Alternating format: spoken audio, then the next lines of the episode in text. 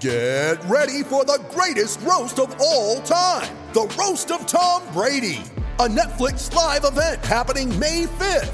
Hosted by Kevin Hart, the seven time world champion gets his cleats held to the fire by famous friends and frenemies on an unforgettable night where everything is fair game. Tune in on May 5th at 5 p.m. Pacific time for the Roast of Tom Brady, live only on Netflix. Fearless eh, Army. Hey! All right. First of all, let's get these formalities out of the way. This roll call is just like any other roll call. You need to hit the like button. Okay? I wanted you to hit that subscribe button. And you know what? I gotta tell you something. I have to admit, this show is really starting to grow. And I think you're gonna have to agree with me, Jason. This show is kind of like your waistline. It just kind of keeps growing on you, man. All right, listen here, man. Hey, tell me hit that five star review button too. Okay, yeah, hit that five star review button too, man. All right, listen here. This, uh, this goes out to each and every one of you that's purchased this fearless merch. You've gone over to theblaze.com. Hey, man, it seems like the hottest thing in demand now are these fearless camo condoms. We're here Fearless. We're proud of this and we're trying to keep up with the demand. And I have to tell you that we're doing our best to keep up with the camo camosexuals in our community, and we're trying to deliver these to you as soon as possible. Listen here. Remember when I told y'all last week that Big Bird was in the news for getting the vaccine? Well, now guess what? Mr. T's in the news. And he got his vaccine yesterday, and he immediately tweeted out, I pity the pain. Now, I thought it was great because Dan Rather followed that up and said, I'd rather get my vax advice from Mr. T. He said, instead of Fox News, because I pity the fool to get the advice from Fox News. Okay? Little Nas X was announced as the Man of the Year by GQ Magazine. Mm. Now, I could be wrong, Jay, but I know good and damn well I got more votes than this dude just based on the fact of my manhood alone. Now, back in the day, GQ used to stand for Gentleman Quarterly magazine, right? Now I think it should just stand for Godless Queers. You know who we got to blame for this, man? We have no one to blame for this but ourselves, America. Let's not forget, we're the generation that made megastars, made millionaires, made icons out of Prince, Michael Jackson. Let's not, for, let's not forget, Michael Jackson made that transition before it was even fashionable. Okay, he went from a little black boy to an old white woman. Now remember that. Nicki Minaj, we talk about her performance at the awards. But let's not forget about Madonna. Remember back in the day, her rolling around with the wedding gown on, talking about like a virgin handing out more, more, more STDs than a trollop. Okay, man, look, I'm not gonna lie. I came up liking music like George Michaels, Boy George, and we ask ourselves, how did we get here? It's our fault. We was programmed. It's kind of like when we saw Deebo Samuels last night looking like Flavor Flav. Huh? And let me tell you something. I didn't like it, but that man made himself the new face of the NFL overnight. And that's what's happening to our country. Little Nas X, the face of GQ magazine, man of the year. Just like Caitlyn Jenner was voted the woman of the year. This is the new face of America. And this is why we, as members of the Fearless Army, have got to accept accountability to our shortcomings, to our families, to our countries, and we need to stand up in the name of righteousness for this day forward and make a commitment to ourselves, to God, and our country. And we will stand up and say that we will exist in a state of man glorious. And we will try to remember that we are protected by the red, the white, and the blue. Sissy! Welcome to Fearless, featuring Jason Whitlock. I'm your thrill sergeant, Uncle Jimmy, and we got a great show for you today. First of all, we got the professor, Delano Squires. Let me tell y'all something, Fearless. I pray for Jason's health every day. Because if that man ever gets sick like I did, I promise you, everybody here at the studio is gonna be working for Delano. He's gonna be our new new boss. Okay? We also gonna go to our overseas affiliate, Steve Kim. He's gonna be dropping that bilingual overseas knowledge. And also, I told you all before that I've told you that she's the first lady of the Fearless Army. Her name is Shemeka Michelle. And I need to be the first one to apologize for some of the tasteless comments that I've made regarding Shemeka. And I want to tell you something. All of those jokes were honestly tasteless. We've never met. I ain't never tasted nothing. I'm gonna be honest with you. Jason says that Shemeka is like his little sister. But I'm gonna be honest with you. She more like a play cousin to me. Every time I see her, I give her the respect that she's due. I come to attention. Therefore, I say to your fearless army! Hey! DJ, theme music, Whitlock, fire starter. Let's get it started, baby.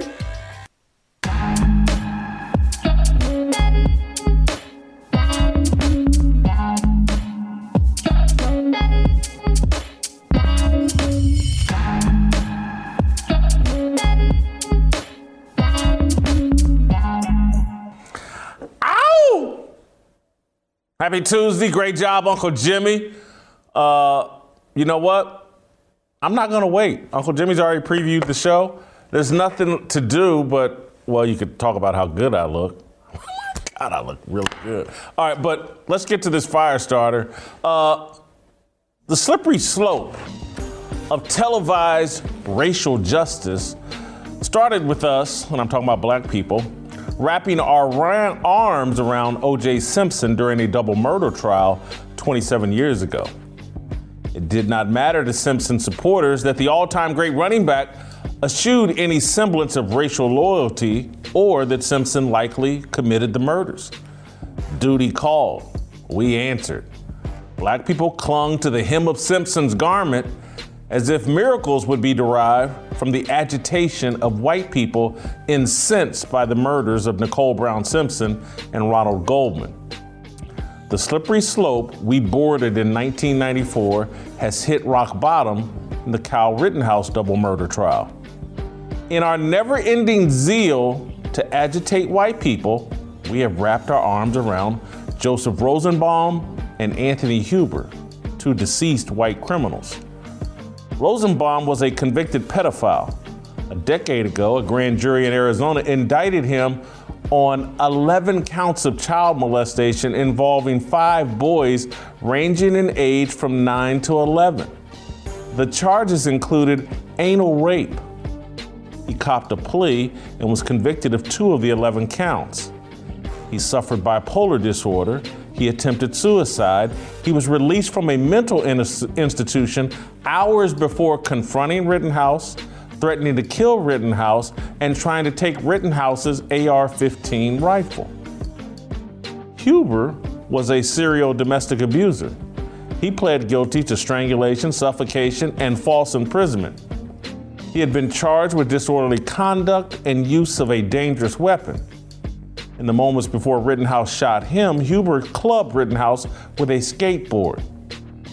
Rosenbaum and Huber are the new O.J. Simpson. They are the stars of White is the New Black, a docu-series airing on CNN, MSNBC, and across all social media platforms, illustrating the utter lunacy of a racial justice agenda built around irritating conservative white people. That's the point of racial justice irritating white people. We, black people, are so confused, so misled, so lacking in strategy, leadership, integrity, and substance that we've reduced black progress to trolling white people. We replaced Dr. Martin Luther King Jr. with Black Twitter. How does convicting Rittenhouse of murder for defending himself against the attack of psychotic criminals advance the cause of black people? I'm going to wait. Someone answer that question for me. How does convicting Rittenhouse advance the cause of black people? As far as I can tell, it doesn't. It's no different from the acquittal of O.J. Simpson. A handful of black comedians made money cracking O.J. jokes. Johnnie Cochran burnished his reputation as America's best trial lawyer. And black people got to giggle amongst themselves about how irate their white coworkers were that OJ walked. But nothing changed for the betterment of black people. The biggest winners were the cable news channels. OJ launched TV careers and networks. Fox News and MSNBC, he launched in the aftermath of the Simpson trial.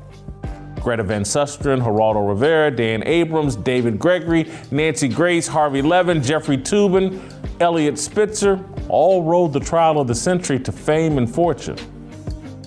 OJ benefited the white people who were willing to go on TV and lie about what was happening inside the courtroom. The OJ trial is the only trial I watched start to finish.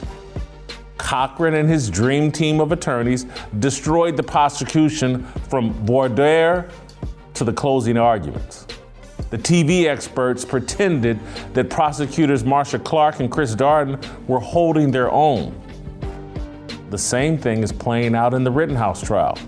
Corporate media, they're pretending the prosecution is proving Rittenhouse is guilty of murder, and black people are foolishly anticipating a moment of frustrated white people satisfaction. Black people, we're Charlie Brown kicking a football that white people keep pulling at the last second. The frustration of white people does not improve the lives of black people. If we want to be taken seriously, we need a far more tangible goal than frustrating white people. This current goal is embarrassing and counterproductive.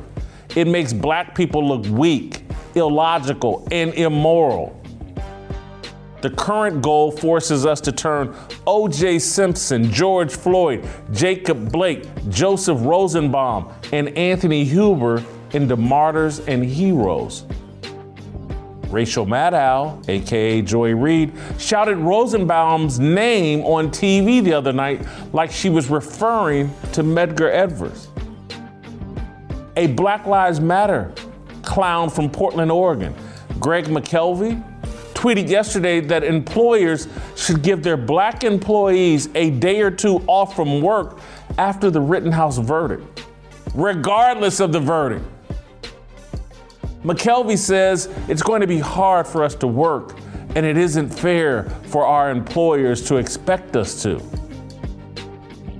The deaths of a white pedophile and a white domestic abuser have shaken black people to the point that we need time off work to recover. McKelvey is insane. He suffers racial dysphoria. He's half black and half white, born to a black dad and a white mom. He's married to a white woman. His children look white, look more white than Mike Pence in the dead of winter. McKelvey is the worst kind of half white liberal. He absolutely loves white fruit, but his blue check public persona is based on pretending to hate the white tree that produced it. McKelvey's just another power obsessed liberal using racial justice to seize power and fame. It's all a consequence of the slippery slope. Yesterday, during closing arguments, Assistant District Attorney Thomas Binger put an exclamation point on the absurdity of the racial justice being sought in the Rittenhouse trial. Binger rationalized the violent and bizarre behavior of Rosenbaum on the night of the shooting including excusing Rosenbaum's use of the N word. He just happens to stumble into it. So, what does he do that night? Oh, let me tell you all the awful things Joseph Rosenbaum did. He tipped over a porta potty that had no one in it. He swung a chain. He lit a metal garbage dumpster on fire. Oh, and there's this empty wooden flatbed trailer that they pulled out in the middle of the road and they tipped it over to stop some bearcats and they lit it on fire. Oh, and he said some bad words. He said the N word.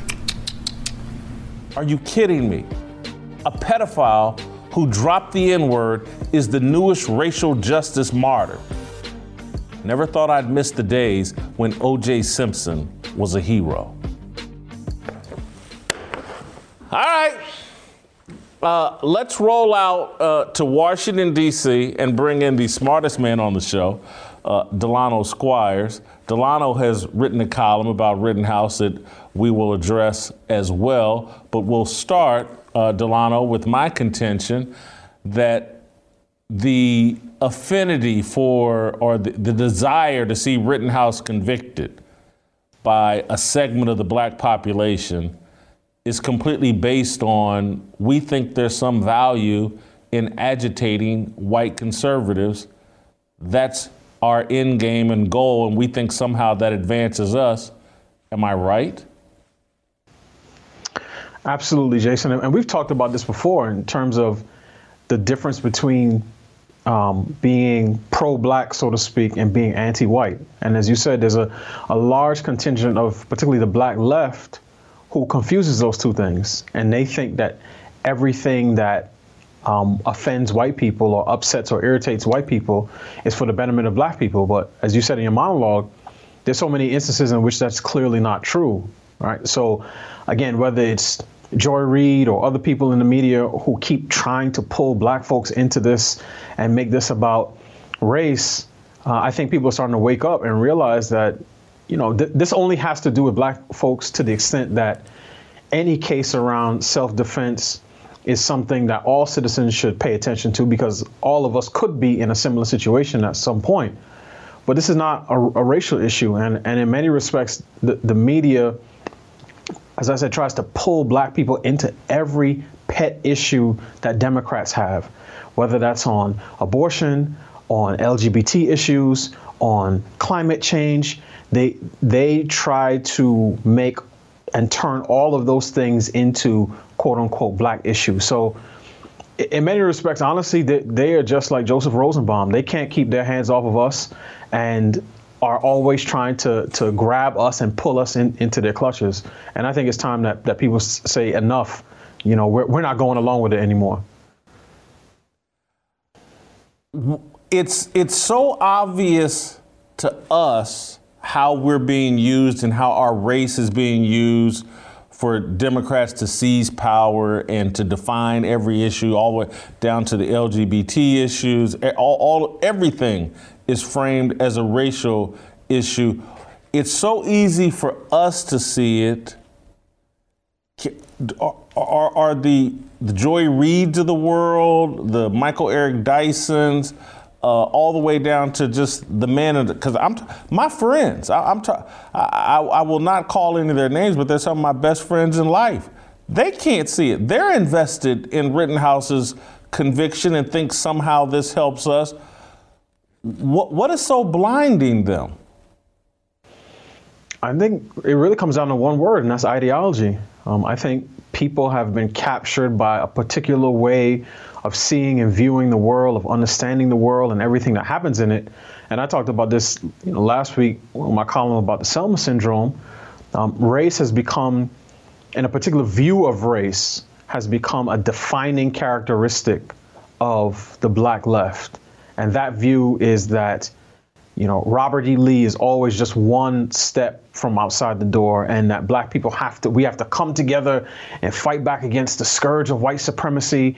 And if, if, if we, you know, fall asleep at, at the wheel, if we don't stay on guard, then we can be dragged back to the days of Jim Crow or, or, or, or even worse, the days of slavery.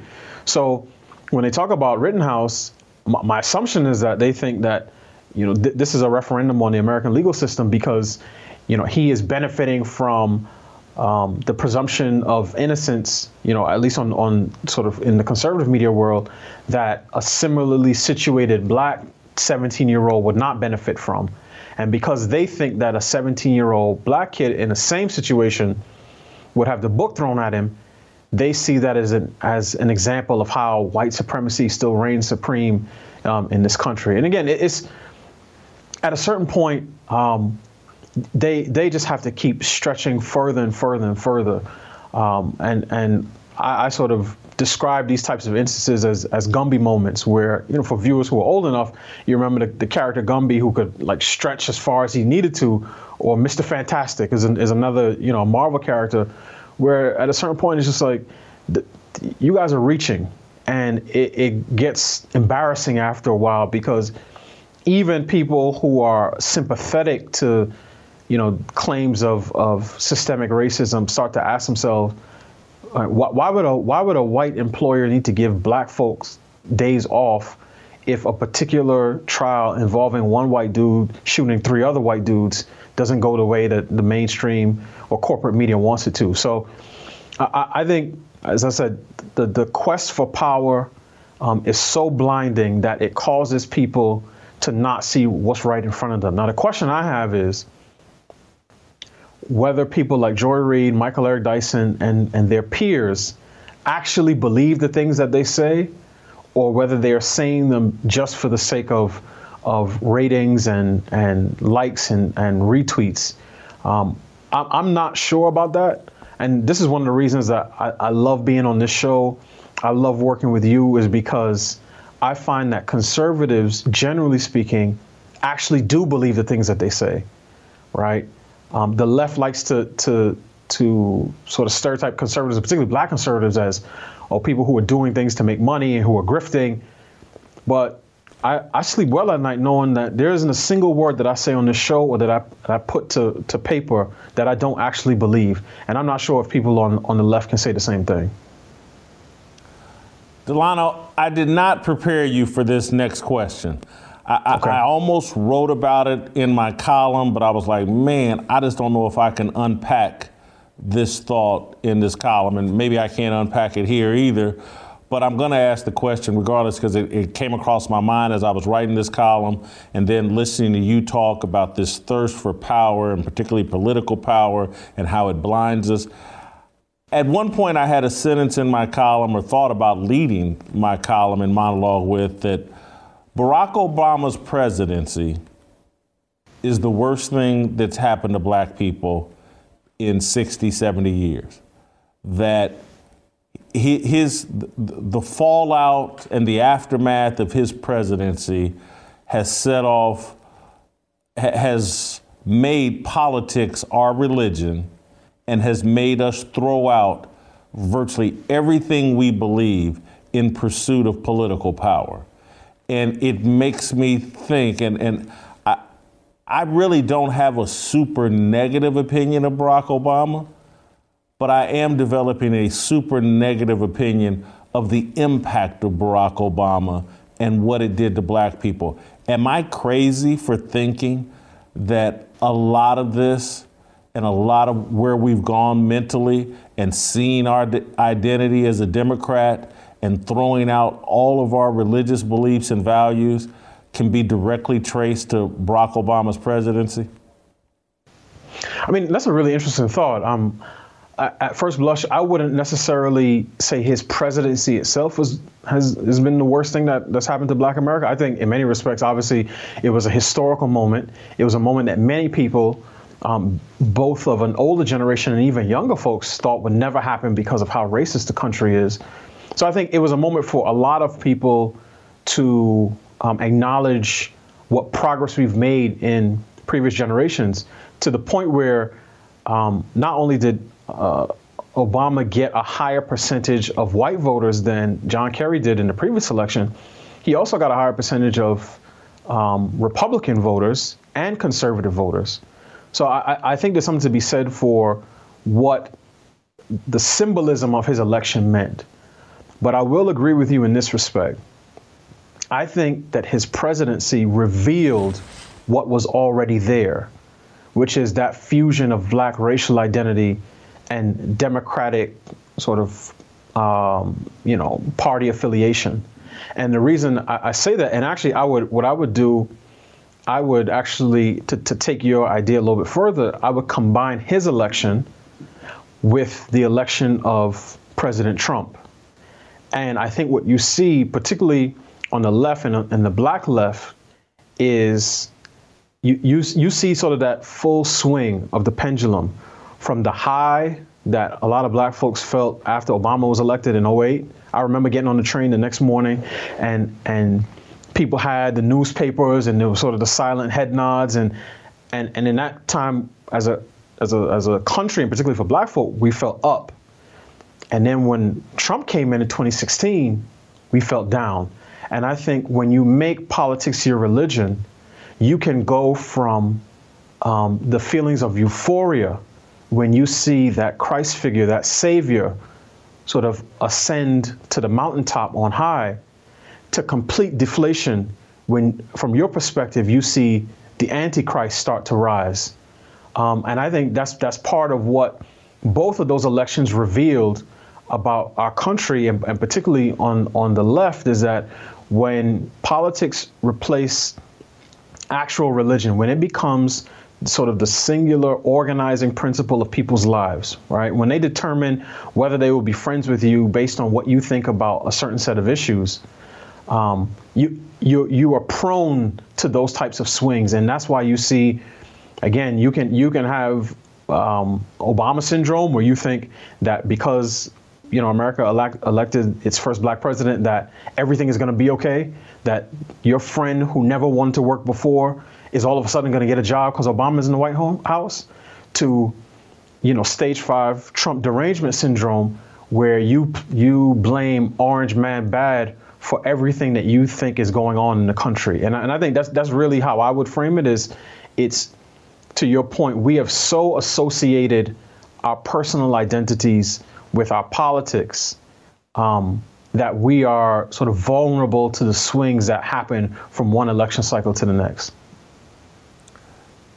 Obama rode in on the slogan of hope and change, and and hope in 2008 is really. I did have a feeling of hope and euphoria. I didn't vote, but I just knew what his election meant to my mother. I remember what it meant to my father and and and I can remember calling my mother that night, and I was like, I told you he was going to win, and and you know she thought it would never happen, and thought it could never happen in her lifetime or even my lifetime, and so I just don't understand how we go from that level of hope to this level of cynicism about mm. this country, that some guy with the name Barack Obama uh, who is at least half black, certainly looks black, married to a black woman, could be elected to the White House, and and, and you know, four years or four years after 2008 or, or whatever, 2016, eight years after 2008, we have such a cynical view and like, oh, that uh, America is just, it's irredeemably racist. Mm this this swing is just baffling to me that that the impact or the legacy of his election, in my view, is going to be two things: gay marriage and racial mm. cynicism. Mm. That that's what I think. He'll. That's the change that he made in America. He set off some hope, and the change he set off was racial cynicism and gay marriage. Yeah, it's it really is interesting to see you know that that swing, you know, over the course of, of eight years. It almost feels like an entirely different country. But as I said, I think part of it is you know when you, you know, like like in um in one of the biblical stories, it talks about I think in the parable Jesus talks about the danger of building your house on a on a on a sort of sandy foundation, right? Like his point was to build on solid rock, and, and he was describing himself. But when you build your identity on a history of discrimination and oppression, in some respects, freedom becomes more becomes a lot scarier than bondage. Because at least when you're in bondage, you know where you're supposed to go and you know who's supposed to be telling you where to go at all times. But when you're free, you have the added burden of self direction. And I think what, what you have, what we've seen in our culture, and this is not just among, among black folk, but on, on the left in general, is that I guess, Jason, in some respects, I, I, would almost compare it to, to some of the things that Colin Kaepernick was saying in his series, right? Where he opens the series by by drawing a parallel between the NFL combine and slavery. And if you take a step back and ask yourself, well, isn't this the same guy who's been saying he's been training every day for the last five years and he wants to get back into the league? And, and in many respects, that is a microcosm of where we are right now in our political discourse. There are people who are so terrified of freedom that they pine for the days of slavery. And I think that that's part of what we're seeing work work itself. It, it felt like it was working itself out of the culture in 08, but it certainly has hardened and entrenched itself even further since since the election of, of Trump. You've said a mouthful and you've provoked me to say something that I'll probably regret later today, but it, it's just what comes to my mind is what you're we've been basically institutionalized. It's it's mm. like the person that has spent so much time in prison, and we've been put in a mental prison uh, by the Democratic Party, and we don't want. You know, there are some people I'm telling you, they want to go back to prison because that's how they know how to operate within, and so we have this freedom and this autonomy and this, you know, Martin Luther King and that generation made a bunch of sacrifices for our freedom to get us out of jail. We can do what we want. And, and what we're describing, both of us, in my view, is like we don't want the freedom. We'd like it mm. better if if our rights were limited and, and we, we knew how to operate when racism controlled our level of success and, and, and controlled where we could go, what we could do, who we could date, what schools we could go to. And, and that seems like we're in a fight to go back to that institutional uh, mm-hmm. penal system. Mm-hmm. And, and that it scares me and it, it undermines my hope because one of the things I, have tried to tell young people and anybody I come in contact with, that's why I'm so transparent about like, man, I was not the smartest high school student. I certainly wasn't the smartest uh, college student. What I was able to do was show up, and then when I got into the workforce, I just showed up every day. I'd get there a little early before everyone else, or, or I certainly wouldn't be remotely late. And that's 90% of the battle. If you just show up and, and, and you just be somewhat respectful and, and mm. professional, you're going to have success. And, and literally, I, I tell young people all the time, it's like, if you could just avoid having kids before age 25 mm. and get a high school diploma, it's pretty standard procedure. You're going to be successful. You're not going to live in poverty in America but I don't know. I, am I guess I'm just distraught and disappointed. I want to transition because you wrote a great column today uh, about Rittenhouse, and you used the Rittenhouse trial to make a, a, a point that I totally agree with. That we're looking at a battle. What the Rittenhouse trial represents is the battle between people that want to defend America versus people who want to destroy America. Explain. Sure. I mean, it, it, really, you know, obviously there's there's the the micro issue, which is Kyle Rittenhouse is, is on trial for killing two people and shooting a third, right? So the jury will d- decide whether he's guilty or, or not guilty based on the evidence that they hear. So that that will take care of itself. But when you look at the reaction from the media, and particularly sort of the corporate advocacy media on, on the left, the Times, CNN, MSNBC, what you see emerging is just another instance of the battle that you that you um, alluded to and that I write about, which is that battle between defenders and destroyers.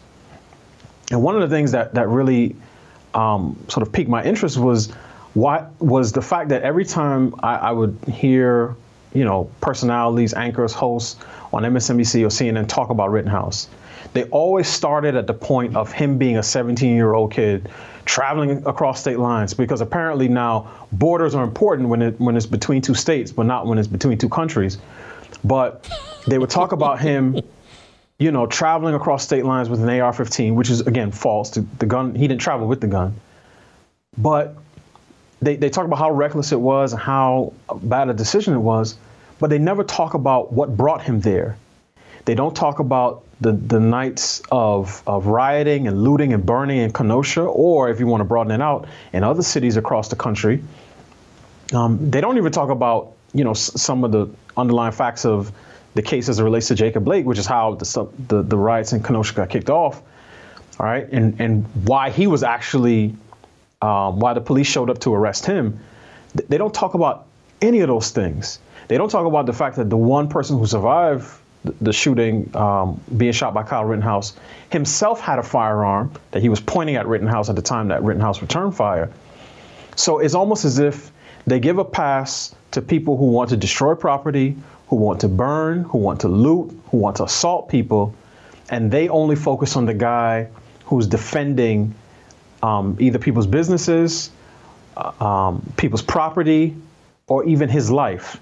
And I find that to be a perfect sort of distillation of where we are as a country right now. The, the left always attacks the defenders and always provides excuses for the destroyers. And that's why they embrace the language of dismantling, um, destroying, tearing down, decolonizing, deconstructing. It's always about destruction. They, they never talk about what they want to build, what they plan to sustain, or how they, they plan to defend it. It's always tear it down. Um, and I, I want to, to write about that because I think you see that not just in this case, and, and I, I, want to be clear that I'm not just talking about, you know, defending cities from from marauders or, or rioters or looters, regardless of their race or color.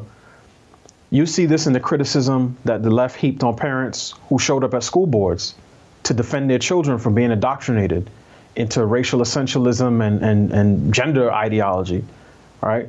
The, the, the personalities never asked, well, what is it that kids are actually learning? They never want to open up the books. They just want to attack the parents who felt the need to defend their children.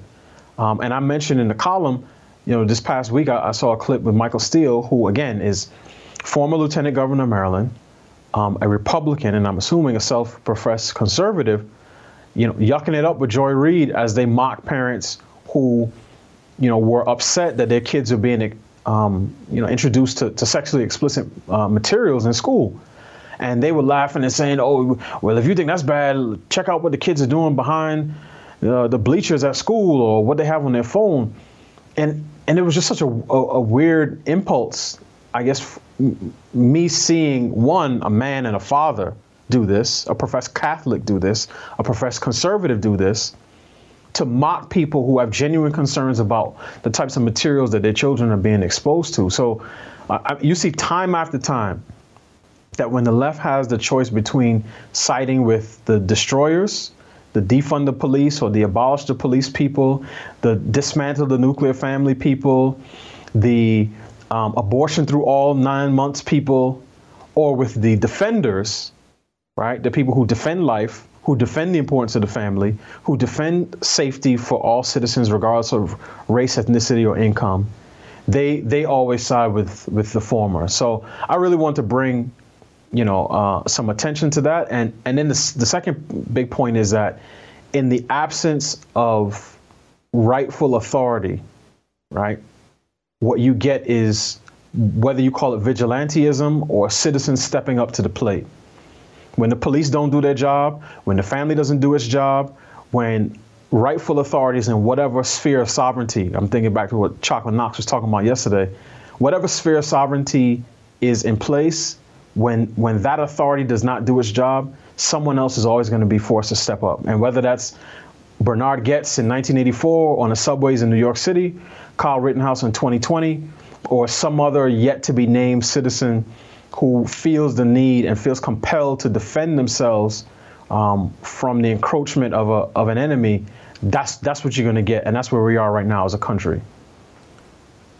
Delano, you also made a great point in the piece that I think is worth expounding on about this whole thing, protectors versus defenders, is really just a proxy for a war on men and mm-hmm. the traditional role that men play. We're supposed to be protectors. And that seems to be being outlawed across America. Absolutely, and I'm, thank you for bringing that up because I, I think that that really is what, what's going on here, right? um, we've gone from the the sort of the mainstream position that sexism is bad to that masculinity itself is bad. So anything that is associated with masculinity, including um, defending the, the weak and the vulnerable and protecting your family, your community, your children, your wife, um, even your country, that all of those things are inherently bad. Um, and the left would love for men to abandon their rightful position, their rightful post, because they know that in order to encroach on those things that men are sort of assigned and created to protect, they know that the defenses have to come down. They know that the city, the city gate has to open up and someone has to welcome them in. And I mentioned in the piece, um, that's why the left, the left m- would much rather celebrate a man who takes his kid to drag queen story hour than a man who questions what type of society would allow drag queen story hour. And that's why this is months back, going back months, Jason, when I when I was so critical of Michael Strahan. That, that's that's really what I was getting at. And I get he has a job, he has bills to pay, and all that, but he welcomed in a 10 year old drag kid, quote unquote, and called him inspiring. And I was frustrated and I expressed myself in the way I did because I'm saying to myself, and, and they don't just want any man, they want the biggest, strongest, and particularly if he's black, black man they can find to co sign all of their uh, degeneracy and dysfunction because they know if they can get that face and that body with that sort of resume to to to agree with them that it will protect them from criticism and encourage other men to say, "Oh, Michael Strahan's a manly guy. He thinks it's normal for 10-year-olds to dress up in in the most sort of caricatured versions of of womanhood. Maybe it's not that bad." And and and that's why I was so critical of, of him because he he plays a role in this society. People like him right, play a role in this society, and all men play a role in this society. And the left would love nothing more but to see men continue to abandon their posts. And, and that's part of the reason that I think, and I think you've made this point, point in previous days, that Rittenhouse, again, is a symbol of something. And I've said this before on the show. If, if a, a band of marauders show up at a house and they bang on the door, and the person that comes to the door is a teenage girl, or in this case, a teenage boy, they know that the man of the house is either asleep or has abandoned his, his position. And the left would love nothing more than to have that be sort of the, the characteristic of American, American society because they, they understand that you know if men don't fulfill their roles then the women and children that they're responsible for are all going to be a lot more vulnerable this again, the, the point about the it's a proxy for an attack on men, I, I can connect it to almost every one of these conversations we've had as it relates to police involved shootings and all the right. Mm-hmm. I, I, one of the things that frustrated me the most about the entire Breonna Taylor discussion is there was mm. no discussion of like, she was there with her man, there's someone knocking at the door, mm-hmm. they say, Breonna Taylor and the man say that they think it's intruders. They don't believe it's the police. I'm sitting there going, well, if that's the case, why did this man let Breonna Taylor out of the bedroom? He's supposed to go handle that with her safe in safety back in the bedroom. It can never be discussed because uh, as it relates to, and you could just reduce it to black men, but it just as it relates to all men we don't even place those expectations on mm. men that you're supposed to be the primary protectors, that women and children go first. And that's like somebody, I can remember when someone was, we had a conversation about what happened in Gaf- Afghanistan a few months ago. And, and uh, I, we brought the guest on that pointed out, like, man, look at this is the opposite of what happened at the Titanic. During the hmm. Titanic, mm. men allowed uh, like a really super high percentage of the women and children survived the Titanic because men stayed behind and died. And then mm-hmm. he, he, showed like in Afghanistan, men were on, uh, it was like 98% men on those planes trying to escape, and women are being left, women and children are being left behind. we've turned the whole thing upside down, and, and no one even wants to talk about it. Other than, and I'm again, I agree with you. That's why I'm glad we have this show, and I'm glad I get to engage with guys like you that agree with me. Is like there's a job and a responsibility that was given to us by the Most High. Yes. And and and and that's where I, I'm saying like as black people, and we're black women are our leaders right now. We're abandoning all the responsibilities, all the values, the beliefs that were instilled in us in the church through faith. We're abandoning it all out of cowardice and I guess a lust for political power.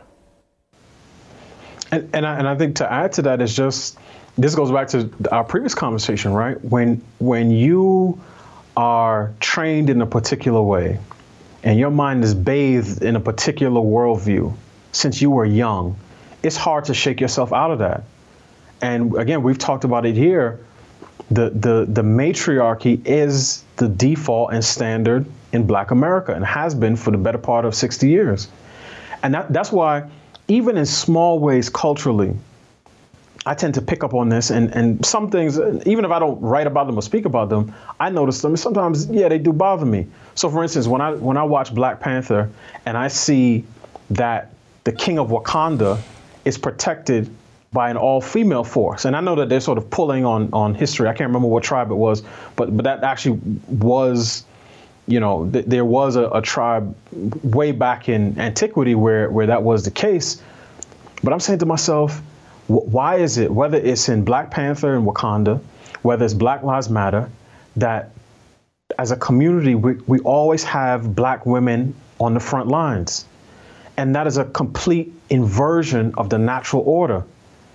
And that's part of the reason why so many black women, particularly, are so conflicted because some of them have bought into this notion of, of the matriarchy, right? It's, it's not who's going, it's not whether someone will lead, it's who. So, in one respect, they want to be powerful and I can do all these things and have my education and my career, and I'm not knocking any of those things, right? But what ends up happening is they have a desire to lead and then complain when they feel unprotected. We can't have both because the person who is out front, the person who is leading, takes on as part of what should rightfully be his responsibility the fact that they're the ones who are going to take the arrows and the slings. But what, what's happened is that, um, and in many respects, I, I, would lay this at the feet of sort of the feminist movement.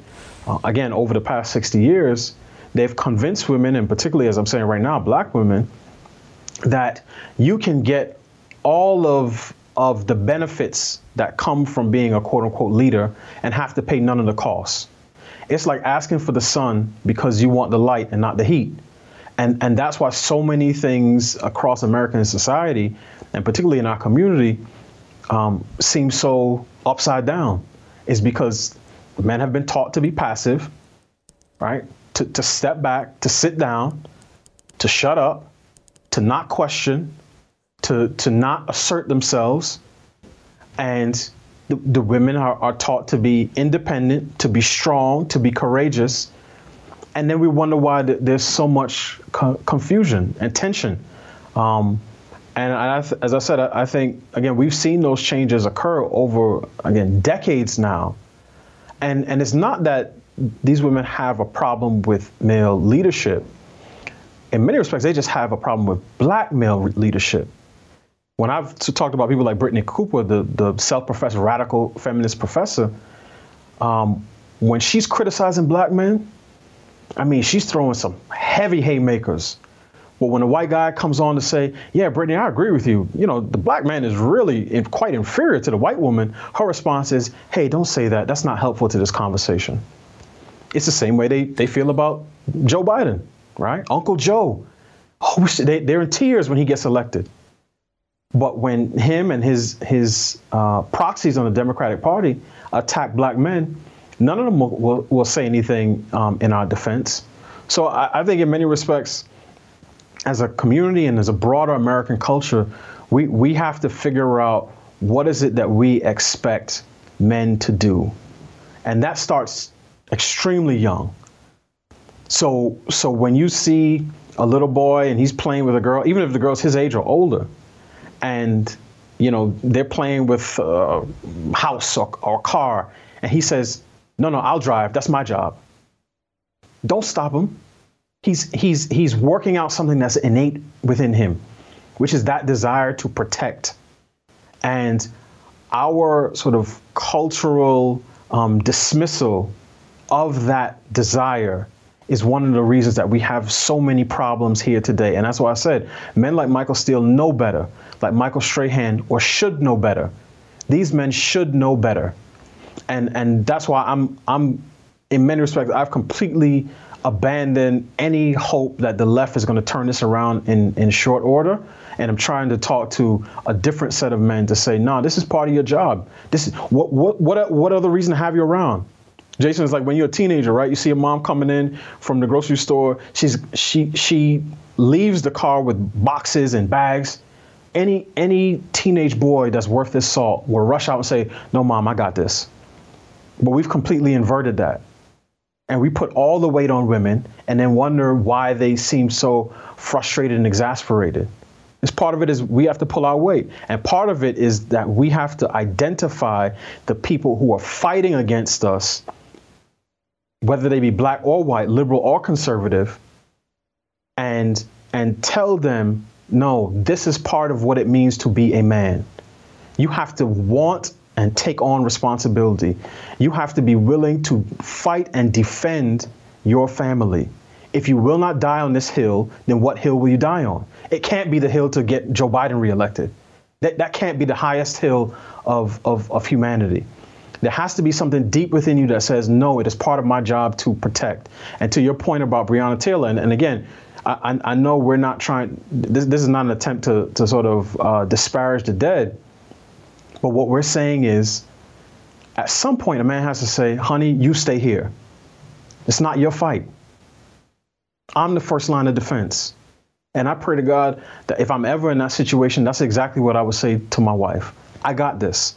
And and I think this is the part that's probably most controversial and, and most important, Jason, is that she would listen to me and say, You got this. This is your job. I'm going to let you handle it. But we don't have that right now. We have everybody wanting to fight over what they see as, as, as the power position. And that's one of the reasons our community is in such disorder. Uh, Delano, great job. Uh, we'll talk to you later in the week. Thank you, Jason. All right, you guys uh, go to youtube.com slash Jason Whitlock. Hit that subscribe, hit the notifications, uh, hit the like button, leave a comment, get in that chat. If you're listening over a podcast, give us a five star review. We deserve it. Where else are you gonna get this kind of fearless conversation? All right, we're gonna go to the Shamoke Show. Shemeka Michelle. Earth. I wanna be, I just want, I wanna be, I just want, I wanna be, I just want.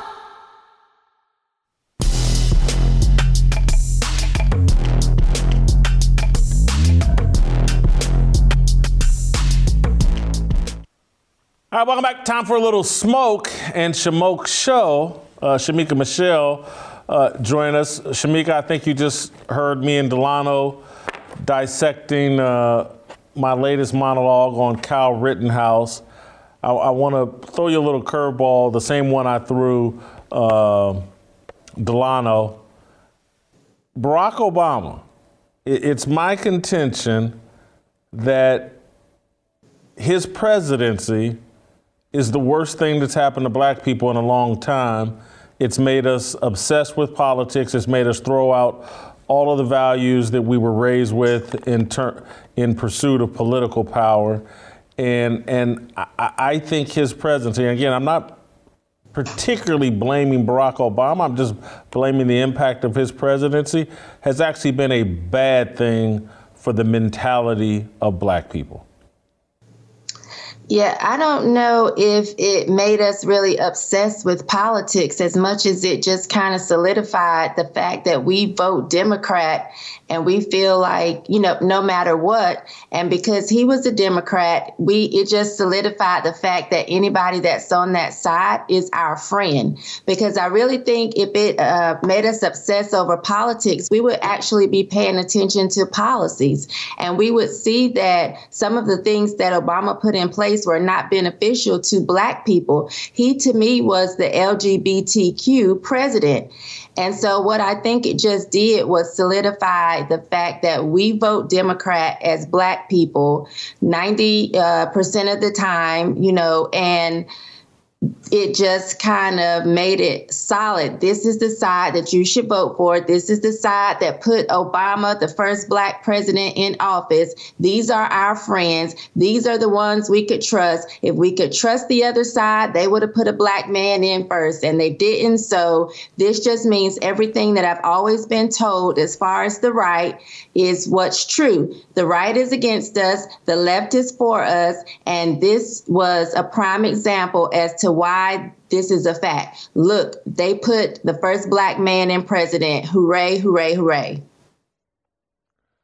So everything you just said does not contradict my belief that his presidency turned out to be a bad thing for black people because it it baited us we were already there, I guess, and not really giving a lot of thought to who we vote for other than pulling the Democratic lever. But that cemented it. And now it's like, it's no thought. The Democrats get to define who we are.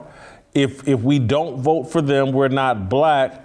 And so this isn't really an attack on Obama, although I could turn it into one, but it's, it's more of an attack on the ramifications of his presidency just as it relates to politics, we turn our brains off and it's whatever the left tells us is the right thing to do. And I think that's been really damaging for us because we're looking at, because this Rittenhouse case is all political now, and we're looking at three white people get shot by a white person, and somehow we think this is central to the survival, this case is central to the survival of black people. And again, I blame Obama's presidency for that. Yeah, I mean, I understand completely why you say that. After Obama, we were supposed to vote for Hillary just because she was a Democrat. It didn't matter the disrespectful things that she had said about black men or black people. It didn't matter that she wanted to pander to black people by having hot sauce in her bag. It she was a Democrat, and that's who we were supposed to vote for. Even Joe Biden said, if you have to ask yourself who you're going to vote for, me or Trump, then you ain't black. You know, they have kind of put us voting for Democrat in determining if we're black or white, you know, and even me as a black person, as black as I am, with most of the time I'm wearing an afro because I did not vote for Joe Biden, I'm not black. And so I do understand exactly where you come from. Listen, I was excited like like most people when he won me, I was married at the time. Me and my husband, we got in our car. We went blowing through our predominantly white neighborhood, like, ah, you know, he won. We were so excited. but you know, I don't think that he did what we thought he was going to do for black people. And it's like, okay, well, what what did this win really have to do with us? Why were we out at that time of night blowing through the neighborhood as if this was really going to affect us personally? Uh, Shemeka, I argued today in my column and in my monologue that our interest in the Rittenhouse case is really just us wanting to agitate white conservatives.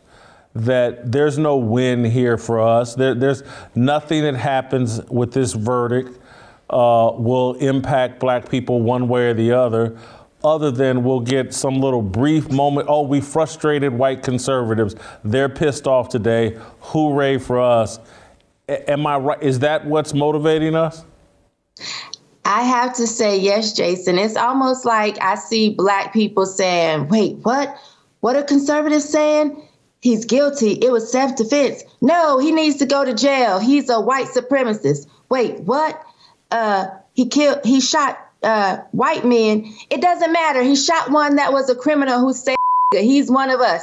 Like we just take on anything that is against white conservatives again, because white conservatives are our enemies, white liberals are our friends. White conservatives tells us to, you know, pull pull ourselves up by the bootstraps and actually work hard and we can do whatever we want to do.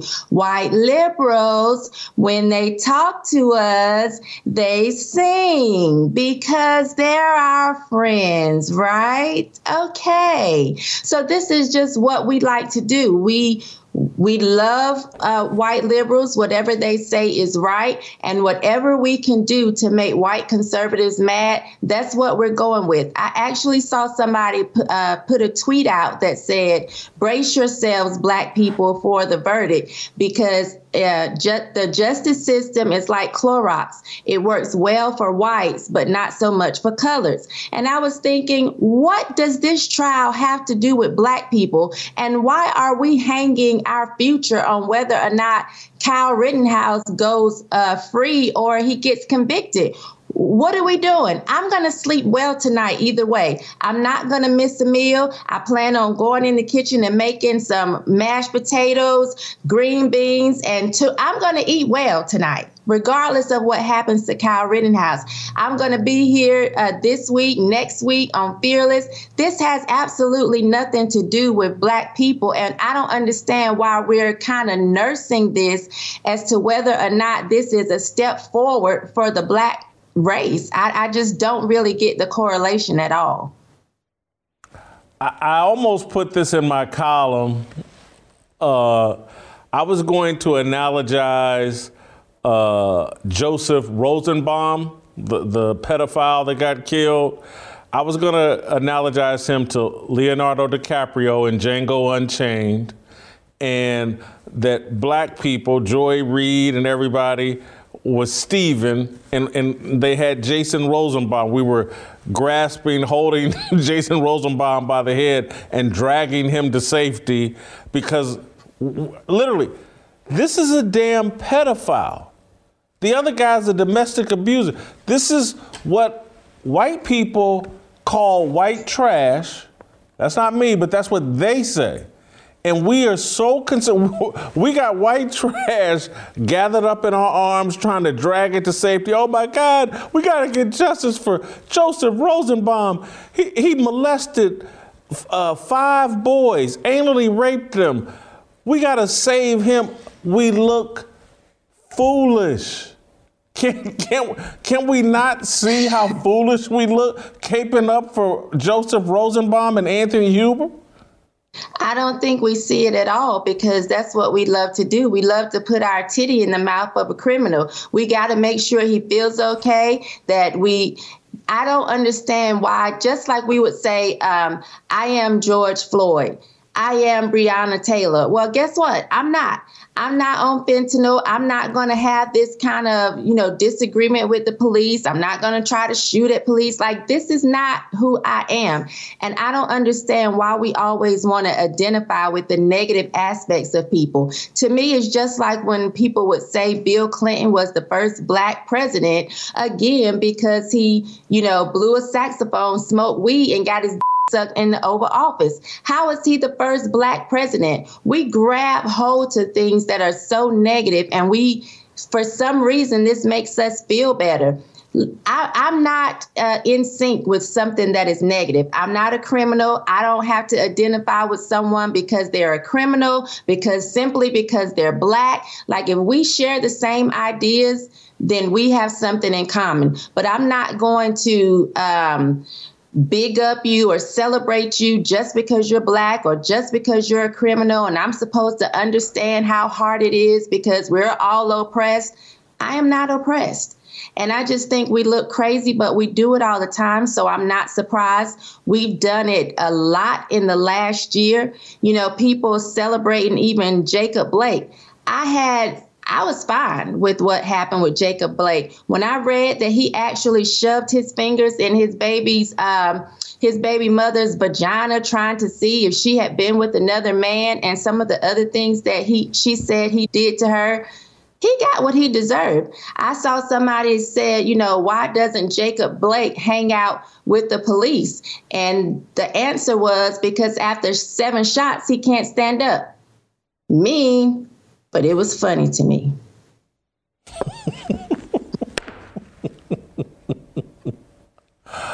what? Okay, I'm gonna throw you one more softball. I think. Why don't we have a legitimate agenda? Why is our agenda to agitate white people as a way of advancement? Are we just have we just run out of ideas? No one knows what to do. Is our leadership that bad, or, or are we that non-strategic? Why don't we have a legitimate strategy?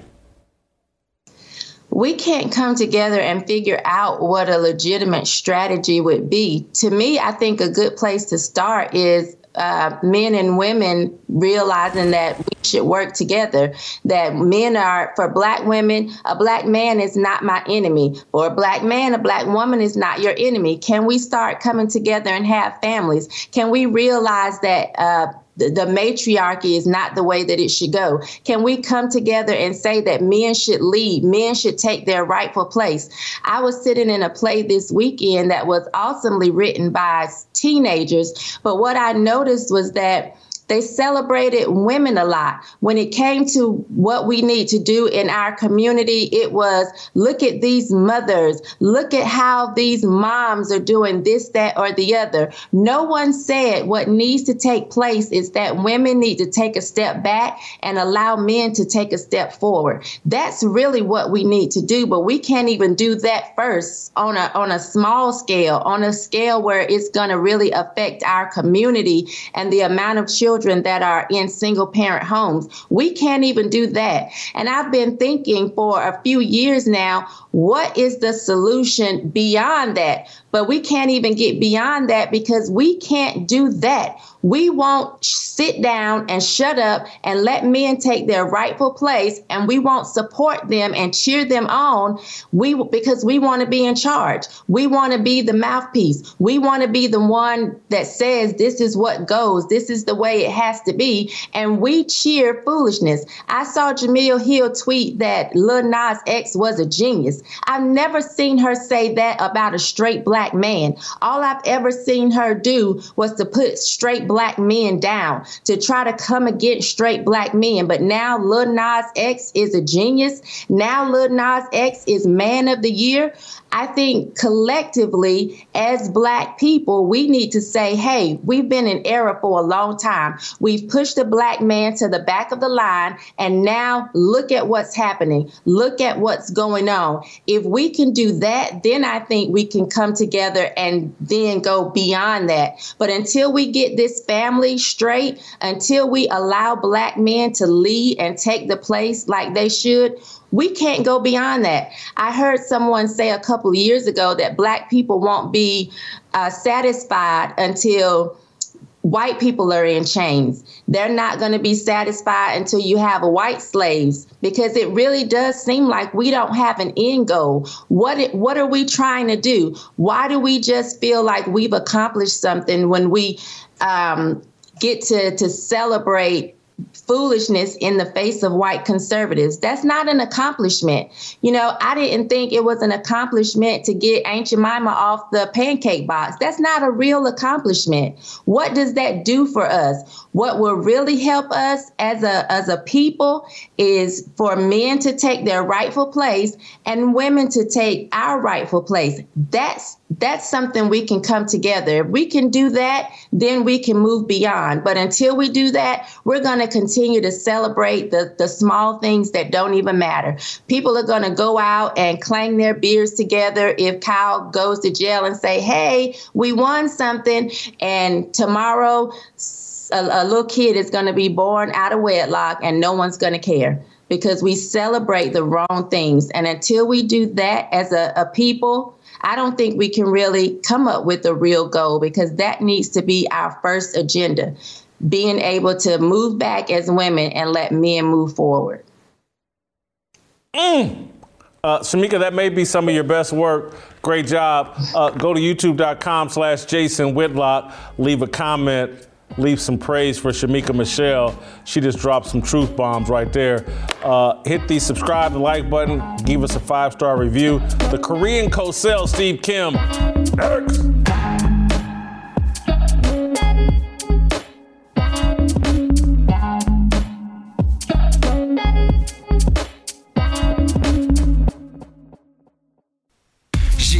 빨리 박수 쳐 기다리지 말고 서둘러 Reason that I'm back is to feed you raps I see that you are 배불러 So fly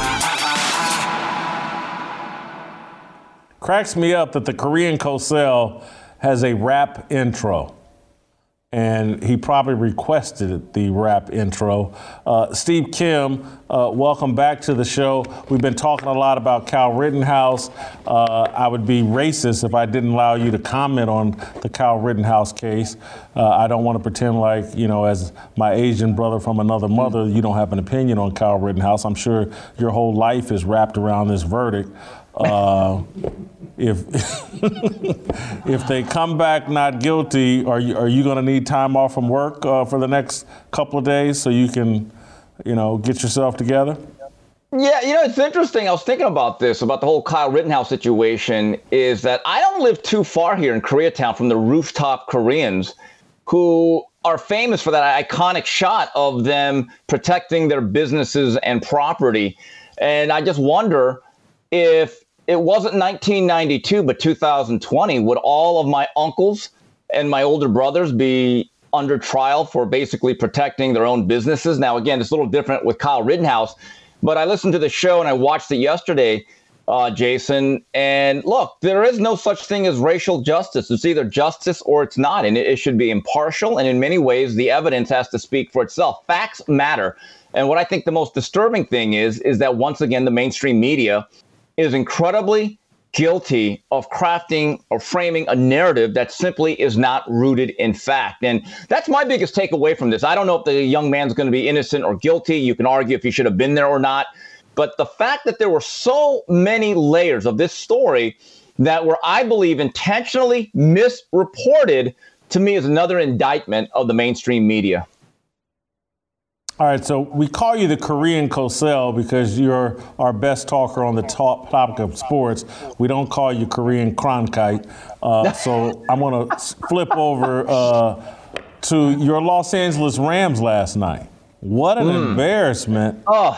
Uh, who's who's more to blame for that S show that they had last night? Matt Stafford, who threw two interceptions, Sean McVay, uh, the Wonder Boy coach, who's losing a little bit of a shine, or is it the curse of Odell Beckham Jr.? I think all three apply, but Jason, how about the front seven?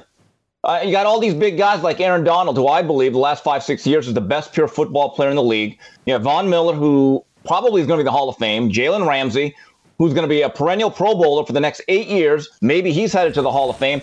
They got knocked off their feet. As they say, they got punched in the mouth. Then they got body punched. And right off the bat, Kyle Shanahan, when he's allowed to establish that running game, that's when all his creativity really comes into play and when Garoppolo can really function really comfortably within that pocket. They do a lot of eye candy, but they run it downhill. And from the very beginning, I said one team's ready to play ball, the other isn't.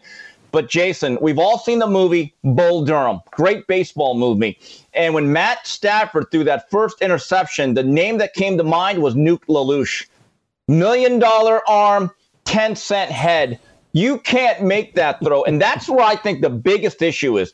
Matt Stafford for years has put up good numbers, but one thing he does not do, and it's the most underrated skill of every quarterback, whether they're a journeyman or a Hall of Famer, you got to manage the game and you got to protect the football. And he got off to such a bad start, Jason, and it really, to me, set an incredibly negative tone from the Rams. They were never really able to get out of that funk.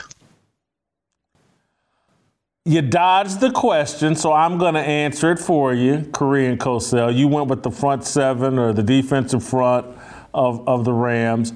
I think Odell Beckham Jr. is most to blame, and not because he did anything wrong. Just his arrival made the Rams. we got Odell, we got Von Miller, we got Aaron Donald, we got Jalen Ramsey, we Matt Stafford's got the best arm in the league. And they think they thought they could just throw their helmet out there against the San Francisco 49ers and everything was going to be fine. And that's not the case. The Rams, because of Odell's arrival, have bought their own hype and, and took this game for granted. And again, first quarter comes, they get punched in the mouth, and they never recover. It's you know, you know the boxing analogy. Sometimes that can happen. You get hit so hard in the first or second round, you're just hanging on for the rest of the fight, and it's hard to ever get back in the fight. And that's what I think happened to the Rams because of OBJ's arrival. I, I, let me ask: Do you think this is a one-off? Do you think the Rams will recover, get back on their feet, and be a serious Super Bowl contender the rest of the season? Well, Jay, to clarify, this is a two off. They got shoved around by the Tennessee Titans. So I'm actually concerned about the front mm. seven, how physical they are. And a lot of that is on coaching. And as it relates to OBJ, there's going to be an issue here. I, when they first signed him, remember, Robert Woods was still healthy. And I said to myself, okay, is he going to be able to play the role of the number three or four receiver? Here's the reality about OBJ. He's no longer elite, even though I still think he's got life in those legs. But Van Jefferson is a really good young receiver, and it's clear that Cooper Kupp is a number one elite receiver. I still don't know how this is going to mesh. And now the Rams are heading into a bye week at seven and three, Jason. Now this is a test for OBJ to see how seriously is he taking this Ram experience. Is he going to go off to Cabo? Is he going to go off to vacation? Or is he going to stay inside that practice facility and go to Matt Stafford and say, we got to work on our mojo? He never did that with Baker Mayfield, and you saw the results. Look, I give the Rams credit. We talked about this, I wrote about it last week.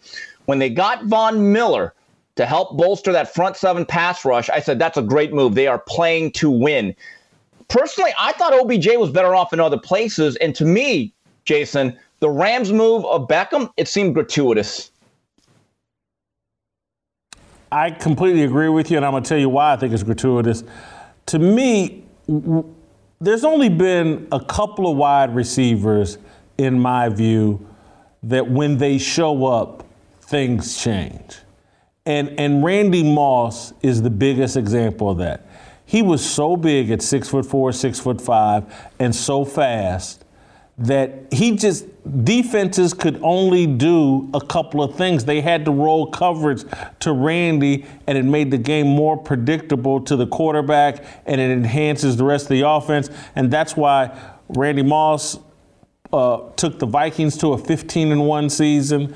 When he shows up in New England, he takes them to an undefeated regular season. When when Randy Moss showed up, like it mattered in the wins and loss columns because of his size. I, I would put the only Terrell Owens kind of in that category. I can't go through the statistics in terms of when, but his size and speed and just what he did to coverages helped the rest of the team. These little undersized, shifty receivers like Odell Beckham Jr., they don't make the rest of the, the uh, defense simplified. They, they don't have that same impact because they don't have the size. OBJ is a poor, and I'm people are going to be pissed off when I say it. He's a poor man's version of Antonio Brown. He's not as good as Antonio Brown. And I know he had nice numbers and he got to play with Eli Manning early and blah blah. I don't care. He, he he's he's doesn't impact wins and losses the way that you think. He does bring his energy and his need for attention, like Antonio Brown, to a team. But, but I just think OBJ is overhyped. If it were not for the pregame catch routine, everybody could see what OBJ is. Puts up nice stats that have virtually nothing to do with the one loss record.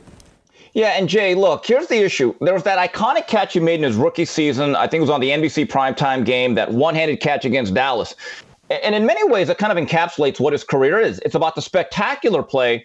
But more and more, the last four or five years, he doesn't make the routine play. But I do think the Rams had an issue we talked about this in private and I wrote about it that the Rams want to capture the LA market, that they have to compete with the Dodgers and they have to compete with the Clippers and obviously the Lakers, the UCLA and USC.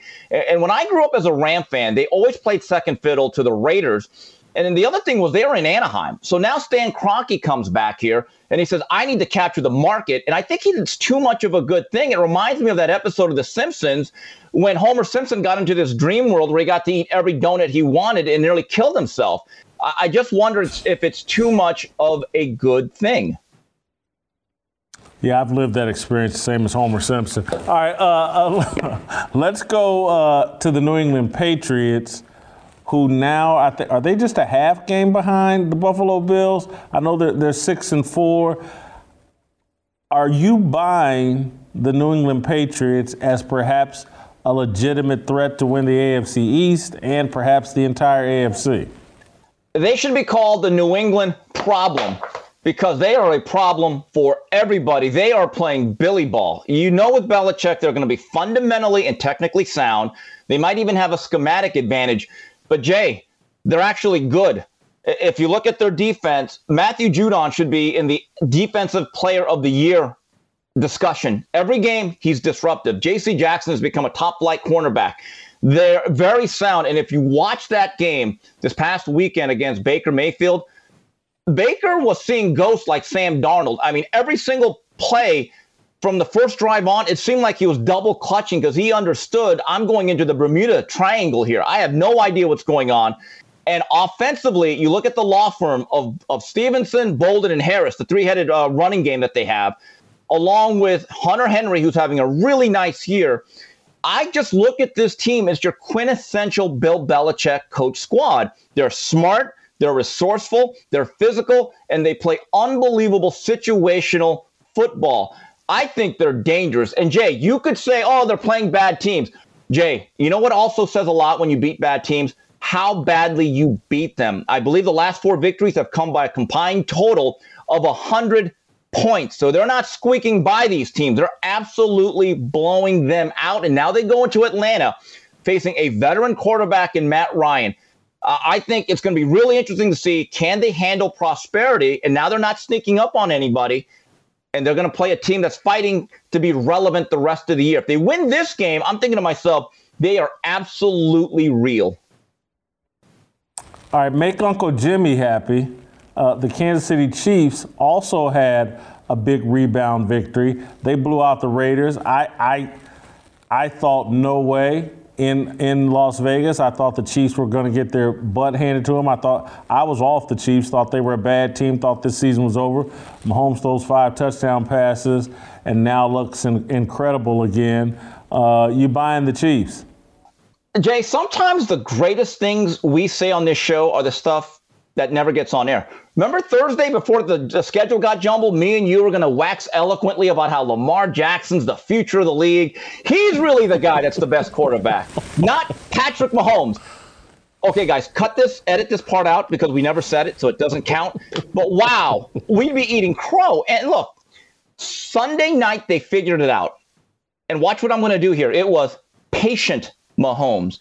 In other words, he took the loose change and he collected the interest later for them to succeed, Patrick Mahomes and that offense has to be stylishly methodical. Look, they have a track team out there, but the what I enjoyed about Mahomes' game on Sunday was if it was an eight-yard hitch, he took it.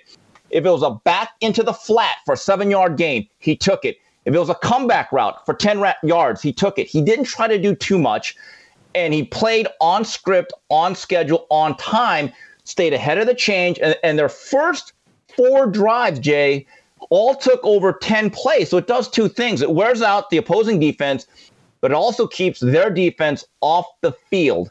And eventually, as the other teams get more aggressive and desperate, teams are coming out of that deep polo grounds, center field, cover two, and you can start taking some shots down deep. That's the key for Mahomes. Be patient, be quick in your reads, take the modest gain, stay ahead of the chains, and just run the ball enough where it actually matters and I think they found their formula because, Jay, you look at the stats, at the end of the day, it didn't seem like a lot, but Mahomes still had a monster game statistically. And this is how great Mahomes is. that if you actually look at the statistics he's putting up this year in a down year, outside the increased interceptions, he is still very much an incredible football player, and he's still on his way to 5,000 yards passing and probably over 40 touchdowns. That's how good this kid is. That's why we call him the Korean Cosell.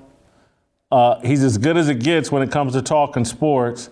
Steve Kim, thank you so much. All right, go to youtube.com slash Jason Whitlock.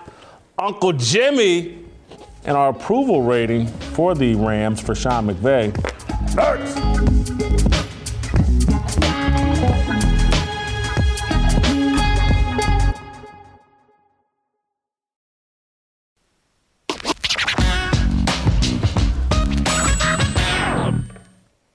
All right, welcome back. Uh, Uncle Jimmy, I just noticed uh, you have gaiters on with your military garb.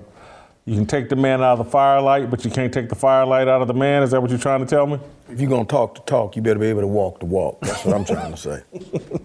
know, I'm trying to hey, it is what it is. How you gonna fire up the troops or lead the troops in, in your Sunday shoes, man? What, what you trying to say? I can't have a little style? I can't have a little flash? Huh? Come on, man. Stop that, man. You look you look good, you play good. Is that right? Uh, how did we do on the show today? You have any thoughts? I, I enjoyed the show. Uh, once again, uh, Delano does what he does. You know, he, he- see, it kind of upset me because he, he he made the analogy. He said, you, you, you guys probably don't know about Gumby. There's Gumby right there.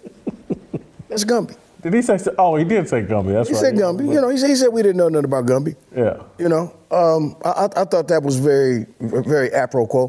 One thing he said, and I, I don't know if you realize, he he made the analogy of commercials, or, or excuse me, he made the analogy of men being men and driving the car. Yeah. Have you noticed how many commercials nowadays the men aren't driving the car? All of them. They got Cadillac commercials for black women. Yeah, I mean, Like, they it- it- stole our car. yeah, I'm just saying. I, I, Daddy rolled over in his grave when he saw that commercial. Trust me. that man drove a Cadillac his entire life.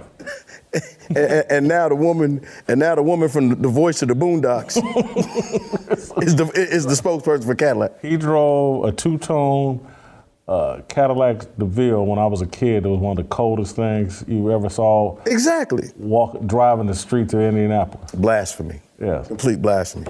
Um, uh, uh, Shemeka, Yes. she she kind of did she really say that we called Bill Clinton black because he played the saxophone? she did. yes, she did.